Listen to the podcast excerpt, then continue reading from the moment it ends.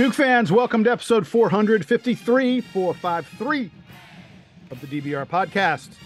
I am Jason Evans here for your listening enjoyment. I am joined by Donald Wine. Sam Klein could not make it today. It's a busy day for Sam at work. But Donald, we had to get on. We have to talk. Duke played an actual game, not I mean, it's an exhibition. An actual, yeah, an actual. They they the ball they played another team. Yes. Really, and we got, and we got to, to watch. We got, we to, got to watch. yes. By the way, just so folks, um, before we get to talking about Duke's game against Fayetteville State, that the Blue Devils won going away, and there's a lot to take away. There's a lot to take away from this. I just want folks to kind of be prepared for what's coming in the next few days. We we have a very busy few days coming up for people. So just a short time ago, we conducted an interview with Kara Lawson, the head coach of the Duke women's basketball team. It was a fabulous interview. I had a great time. I sat down with her for a half hour. We're not going to put that out quite yet. We got so much other stuff going on with the season starting. We're going to find room in the next four or five days or so to get it out, but that is coming. The other thing that's coming this weekend, we will be recording the stats game, which is our season preview.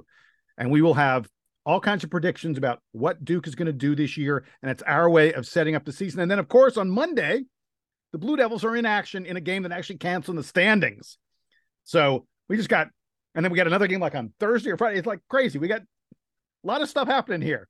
I know we haven't been doing a ton of podcasts lately. It's about to go through the roof on the podcast. The roof is the ceiling, as Michael Jordan would say, or whatever, right? Donald. We we don't we don't do we don't do Michael Jordan quotes here on the okay. DBR podcast.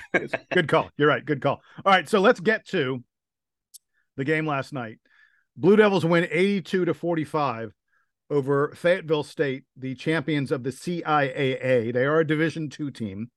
Um, so you know, as as we mentioned when we were sort of, you know, doing a little bit of preview of this as we were talking about this contest, you know, it's not so much about them as it is about us, right, Donald? I mean, they're they're going to be smaller. They're not going to be quite as athletic. They're just not going to be quite as good as just about any team in Division One. Um, but it's it's good to get to see what the Blue Devils are rolling out there with. And Donald, I want to start with this. So the starters: Mark Mitchell, Ryan Young, Jeremy Roach, Tyrese Proctor, Kyle Filipowski. Uh, those are the same starters that we had for the scrimmage against Houston earlier this week. Were you all surprised at that? I'm a little. I'm. Uh, Jacob is Jacob Grandison going to start ever start a game for Duke? I, I, don't know. I, am not necessarily surprised by it. Um, the reason why is that, as we've mentioned, there's really you know two names out there uh, of guys that we know are going to most likely start. So all the like speculation about these starting lineups don't really you know weigh in with me. And and of course, those two people we're talking about are uh, Dereck Lively and Dariq Whitehead. Dariq Whitehead apparently is going to be back in a couple of weeks. Um, Dereck Lively will be playing on Monday. So, hey, hey, we'll get to see how that lineup shapes when he enters the fray. Because I'm assuming at this point that he will start that game on Monday if he is, you know, I don't know, to be ready I, to go. I, I'm unsure because he has missed some time here, and they may try and ease him in a little bit. That's slower, true. But That's true. but but you, you're right given once he's had a few days of practice, my bet is Dereck Lively will be will be the starter again.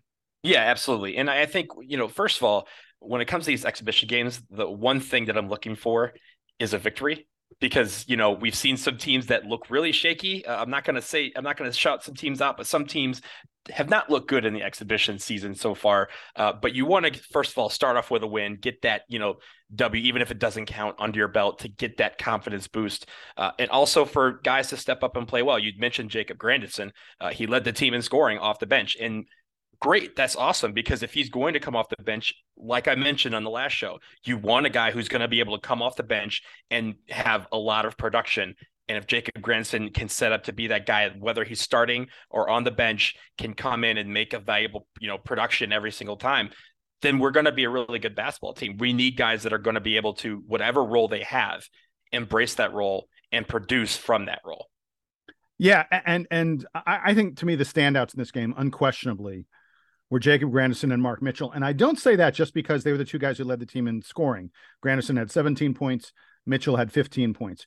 That that wasn't the thing that I saw from the two of them that I was like, oh, they're scoring a lot, so they're the stars of the game.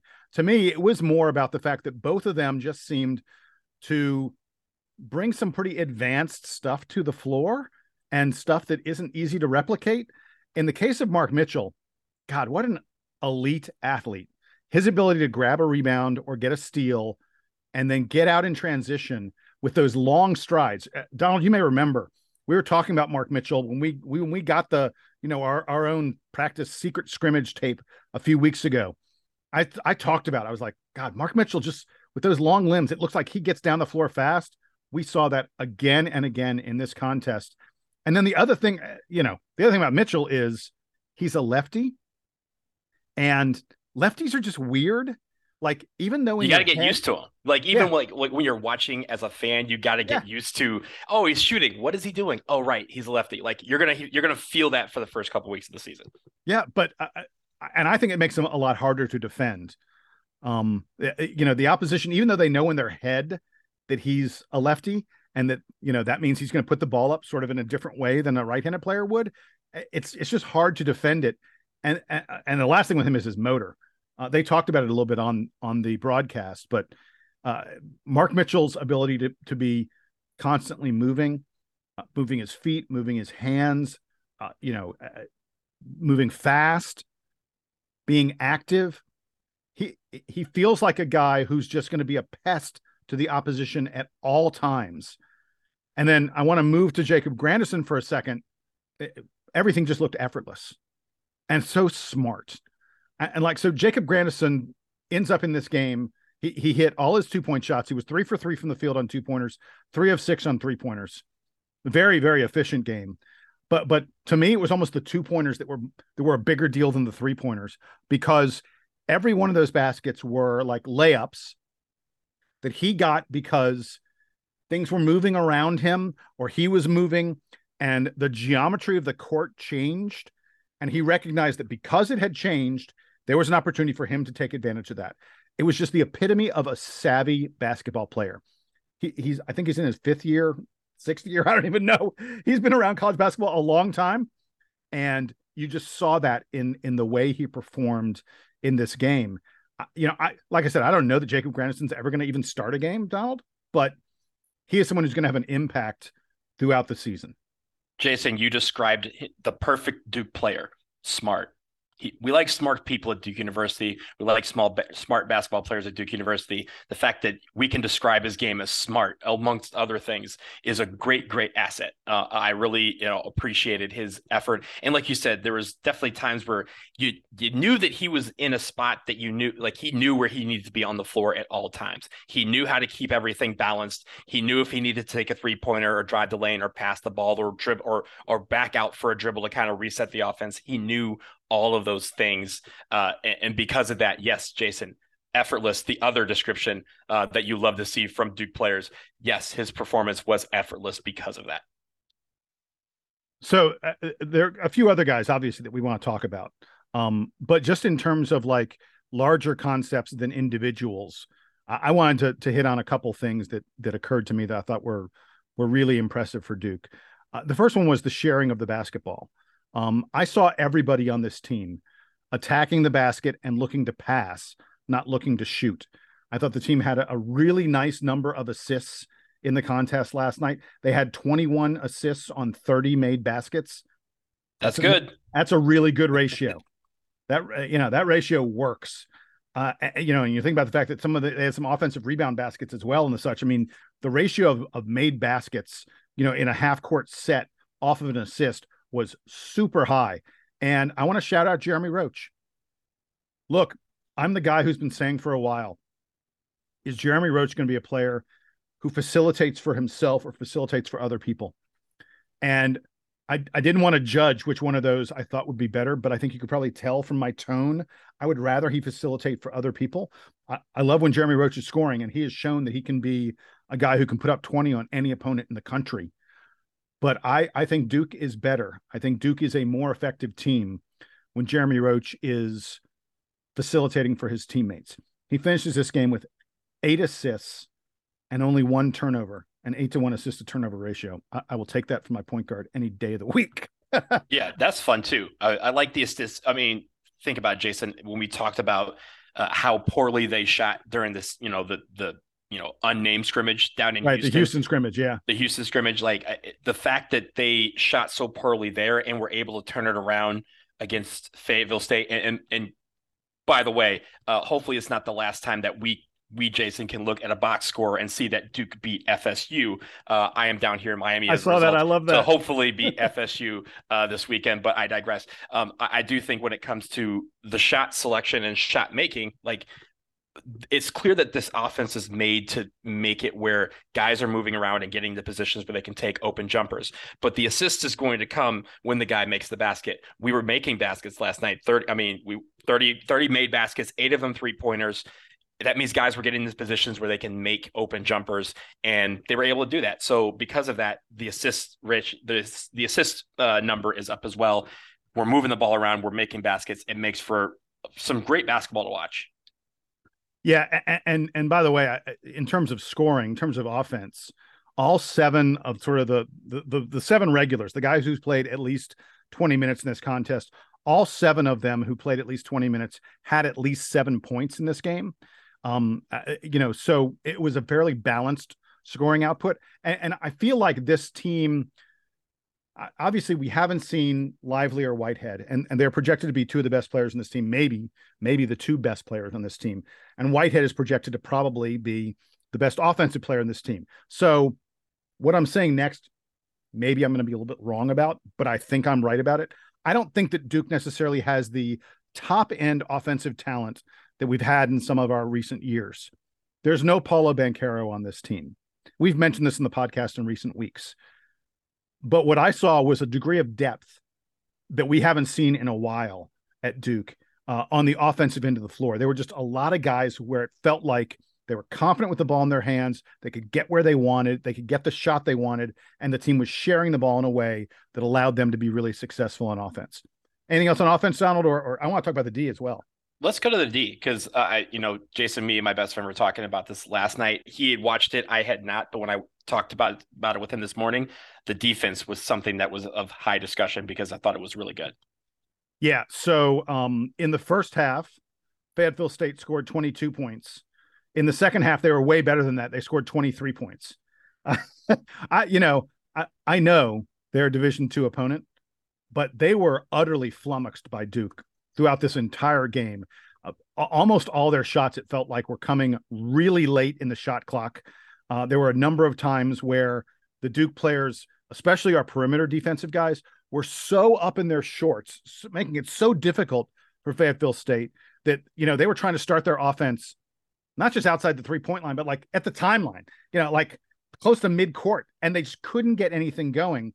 And one of the things about these smaller schools, these D2 schools, they usually have pretty good guards. They may not have size, but they usually have guys who, you know, are decent guards. Duke confounded them at every step of the way. And I think there're just some really, there's some amazing, compelling options that Jon Scheyer has in terms of what he's going to do on defense. And we've heard Scheyer in the preseason talk about the fact he wants Duke to be an elite defensive team. Uh, we, we got some hints of that.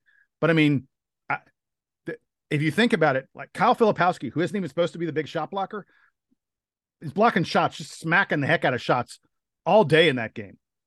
Um, and we, you know, didn't even have Dereck Lively. And if you don't want to go big, there are some really compelling options for this team. I saw Mark, Mark Mitchell is going to be a pest on defense all the time. I, I love his that, defensive game. That like yeah. we'll talk about it, but th- yes, yeah. I, I, I thought Grandison uh, he comes in a reputation as a good defender. I thought he looked great. Jaylen Blakes looked fabulous on defense. There was a great, there's a hysterical tweet. Um, Brotherhood CBB, uh, someone who, uh, someone whose Twitter nickname is literally the Brotherhood, um, for Duke said that if we put Blakes, Dariq Whitehead, who has a great defensive reputation, Jacob Grandison, Mark Mitchell, and Dereck Lively out there, he said we could pull off the first shutout in college basketball history. It, it is fun to think about some of the defensive combinations that this Duke team could have, and we saw a lot of it on display last night. Hey, Jason, as we as we sit here and talk about basketball, and last night in Game Four of the World Series, there was a combined no hitter. Um, pitching shutouts is something that we, have seen in the last 24 hours from from different teams. So why not Duke, right? But um, I think when it comes to Duke, right, the the main thing is that they're so versatile on defense. As you mentioned, we can put like three or four seven footers out there. And just make it just a, a forest where people have can't do anything except try to shoot over it. If we want to go athletic, we have Mark Mitchell, we have you know Derek Whitehead when he comes back. We're going to have guys that are super athletic and are going to be able to hound you and beat on the ball. If we want to do a zone, we got guys who are lengthy who can also be quick laterally who will be involved in the zone. And if we just want to just press from you know from the time they intercept the ball into up it, it 90 feet away, we can do that too. So I'm really excited about the number of possibilities that we have on defense. We saw some of it last night, the versatility, and again, that also deals with you know Jon Scheyer and the coaching staff and how they want to work in some of these rotations. But the idea is that we give every opponent a look that they've never seen before, and we can switch it up at any time just to confuse them even further. I, I just I love that excitement. I love that possibility that we can see that throughout the season. And the fact that we're doing this again without Lively and Whitehead, who are supposed to be the two best defenders on the team, is it's just really exciting. All right, absolutely. So, so Donald, we're going to take a quick we're going to take a quick break. We come back from the break. There's some guys who maybe weren't expected to play big roles in this Duke team, who really showed out in that scrimmage, and it looks like they're going to play a bigger role than we expected their story when we come back.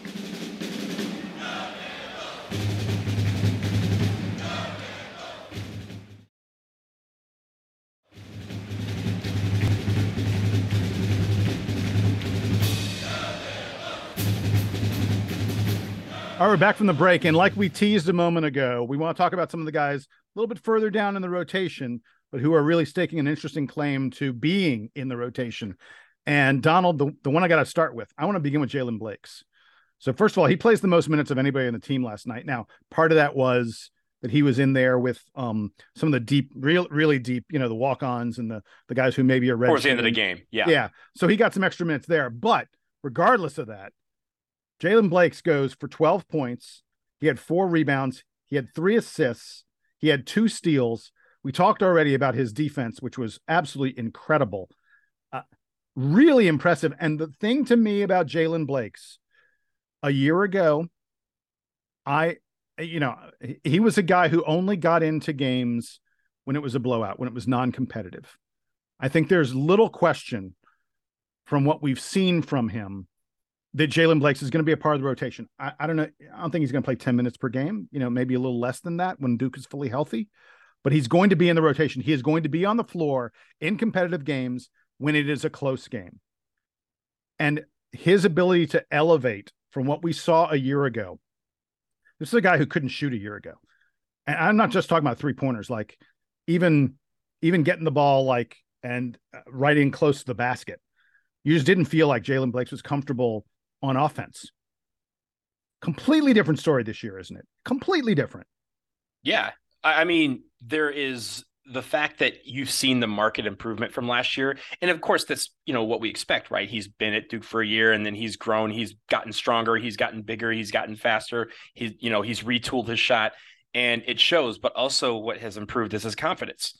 And being in the being on the court for 27 minutes only helps that confidence. And, and being a guy that you can rely on either early in the game in the middle of the game or late in the game is perfect for a guy who's obviously you know on this upward trajectory. So for Jaylen Blakes, we're gonna he he could be an X factor this year. He may not be the most important player on the team, but he can prove to be one of the most valuable on the team in the sense that when he's in the game, there's no drop off from the starters, right? If he's if he's replacing Tyrese Proctor or he's replacing Jeremy Roach, the other team can look and go, okay, there's the hole. There's the guy we got to go after because he is proven at least so far in this preseason that he's capable of handling a team and and running with the offense and being the leader on the floor when the leader is needed to be him. So uh, that is really fun to see. And again, all this goes back to the excitement I have about, you know, what more, you know, like what more can we see from him and, and, and all these possibilities as we go forward. He could be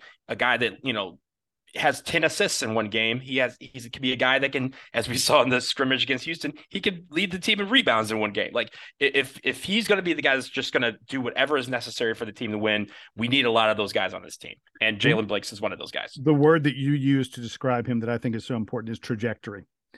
Be, uh, because players who improve are are so valuable. Uh, and and his improvement. I mean, look, they always they always say best thing about freshmen is that they become sophomores. At Duke, we don't get that that much, but here we have Jaylen Blakes really showing us the value in guys getting a year older. I, I do think one of the things that has come out of both the both the scrimmage against Houston and this exhibition against Fayetteville State is that Jaylen Blakes is ahead of Jaden Schutt in the rotation. Jaden Schutt, I think, struggled uh, again in this contest, and I hope that you know Jaden Schutt can sort of look at what Jaylen Blakes was a year ago and say, okay, you know, it's possible to get better because I, I I'm I'm struggling to see what kind of a role Jaden Schutt is. A, a few weeks ago, I was I, I would have convinced that a guy who can shoot that well was going to be a a part of Duke's plan for the season. I'm not entirely convinced of that anymore. I think when it comes to shoot, again, you live by the three, you die by the three. And when he came in, a lot of us were he came in with that expectation of hey this guy's going to come in and light it up from wherever on the floor right like kind of a jj Redick style of player where once you get off the bus then yo jj jaden shoot. I, I, was going to say jj shoot, but yes jaden shoot uh, is is in range and can and can hit it from anywhere and be electric in keeping a game out of reach for some team if he comes in off the bench.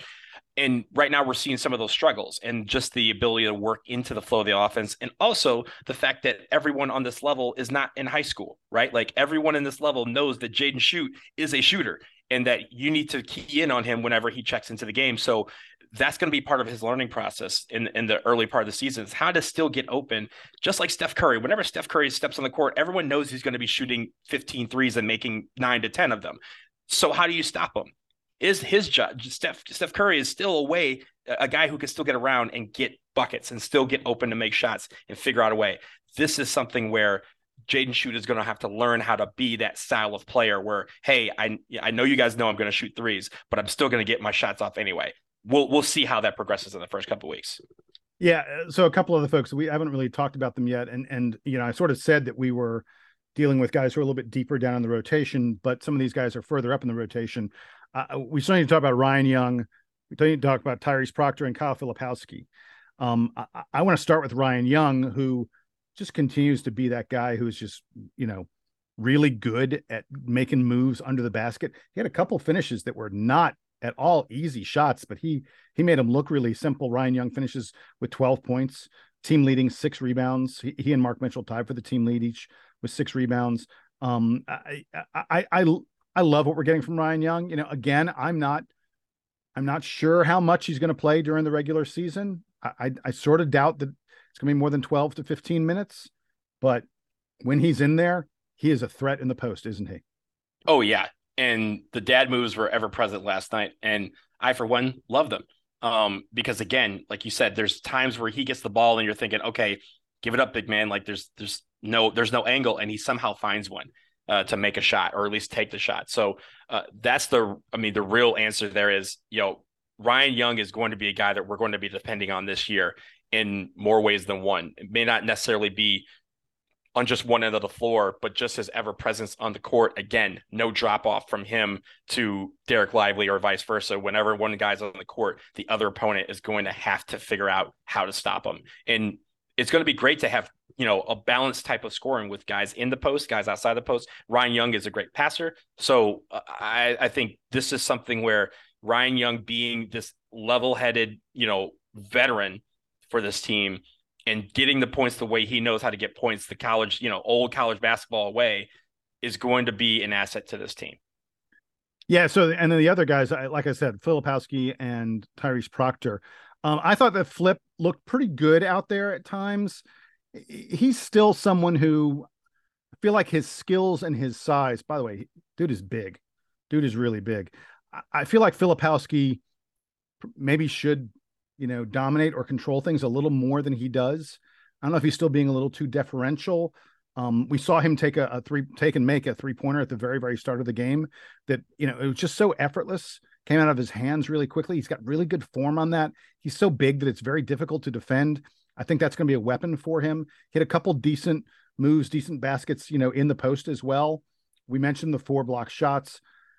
I, I like what he's bringing to the table. I just I think I see, need to see a little more consistency from him, and it's going to be it's going to be very interesting to see when Lively comes back where those minutes that Lively is going to play are going to come from. I think a, a good bit of it's going to come from from Kyle Filipowski.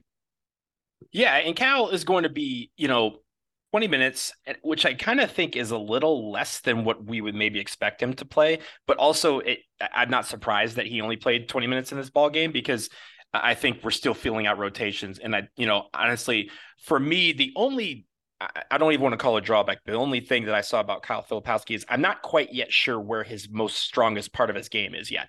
And it, it, may be something that's to be determined, but on the floor, it feels like, hey, he can, you know, stretch stretch a team out and maybe hit an outside jumper. Oh, hey, he can also go to the hole and take it hard. Oh, oh yes, he can block a couple shots and get a couple rebounds, but I'm not quite sure like where to put him in the best position for success yet. And I think uh, as a fan, I want to see that over the next couple of weeks, maybe figure out what that is uh, and maybe the team has as well. So, um, yeah, I, I, think when it comes to Kyle Filipowski, I don't think we've seen the best part of his game yet, and I think that's just going to be again ever evolving as the season goes along. Yeah, you know the other thing about him is he he is a nice passer. There was a sequence last night, uh, late. It was a mid, maybe mid second half.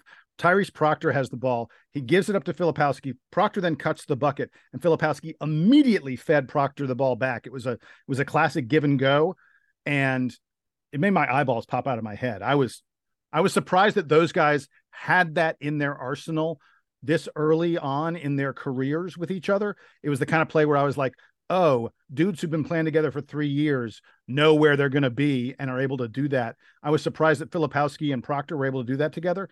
And speaking of Tyrese Proctor, I, I, I love love what he's bringing to the table. I think he's an he's an outstanding penetrator. He's a good shooter. He just seems smart. We saw him playing really good defense at various points in this game. Uh, you know, there's been talk now that Tyrese Proctor's, you know, going to be a lottery pick. You can see why. You can really see why.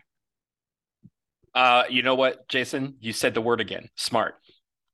But I mean, what else yeah. is there to say? Like smart. I mean, the guy plays so uh you know, just fluid. And you can tell that he's not scared either, right? Like he, as we mentioned over the summer, quite a bit. He was playing against adults uh, the entire summer for the team of Australia. So, you know, when he comes here, he's probably thinking this is child's play and ready, you know, you know, just ready to take on the world. And because of that, he is just I feel like he's going to be our, eventually going to be our main ball handler cuz he's just that confident with the basketball and as a as a you know as a player on the court you're probably thinking with Proctor, you know exactly where he needs to be. You know exactly where he needs to, you know, just be in, in, the essence of what he's going to do. Take a shot, go to the rim, pass it to somebody.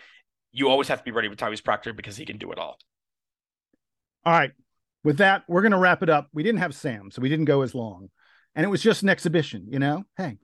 But we're going to be back very, very soon. And like I said, the stats game is coming. We're going to be telling you all the things you need to know about this coming season um, for the Blue Devils. And the first game is just days away as the Blue Devils be playing Jacksonville on Monday.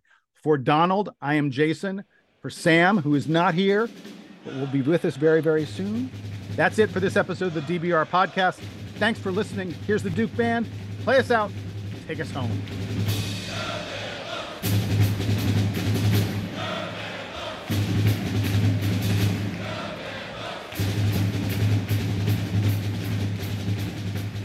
I guess I'll play the role of host. Okay. I'm guessing unless you want to.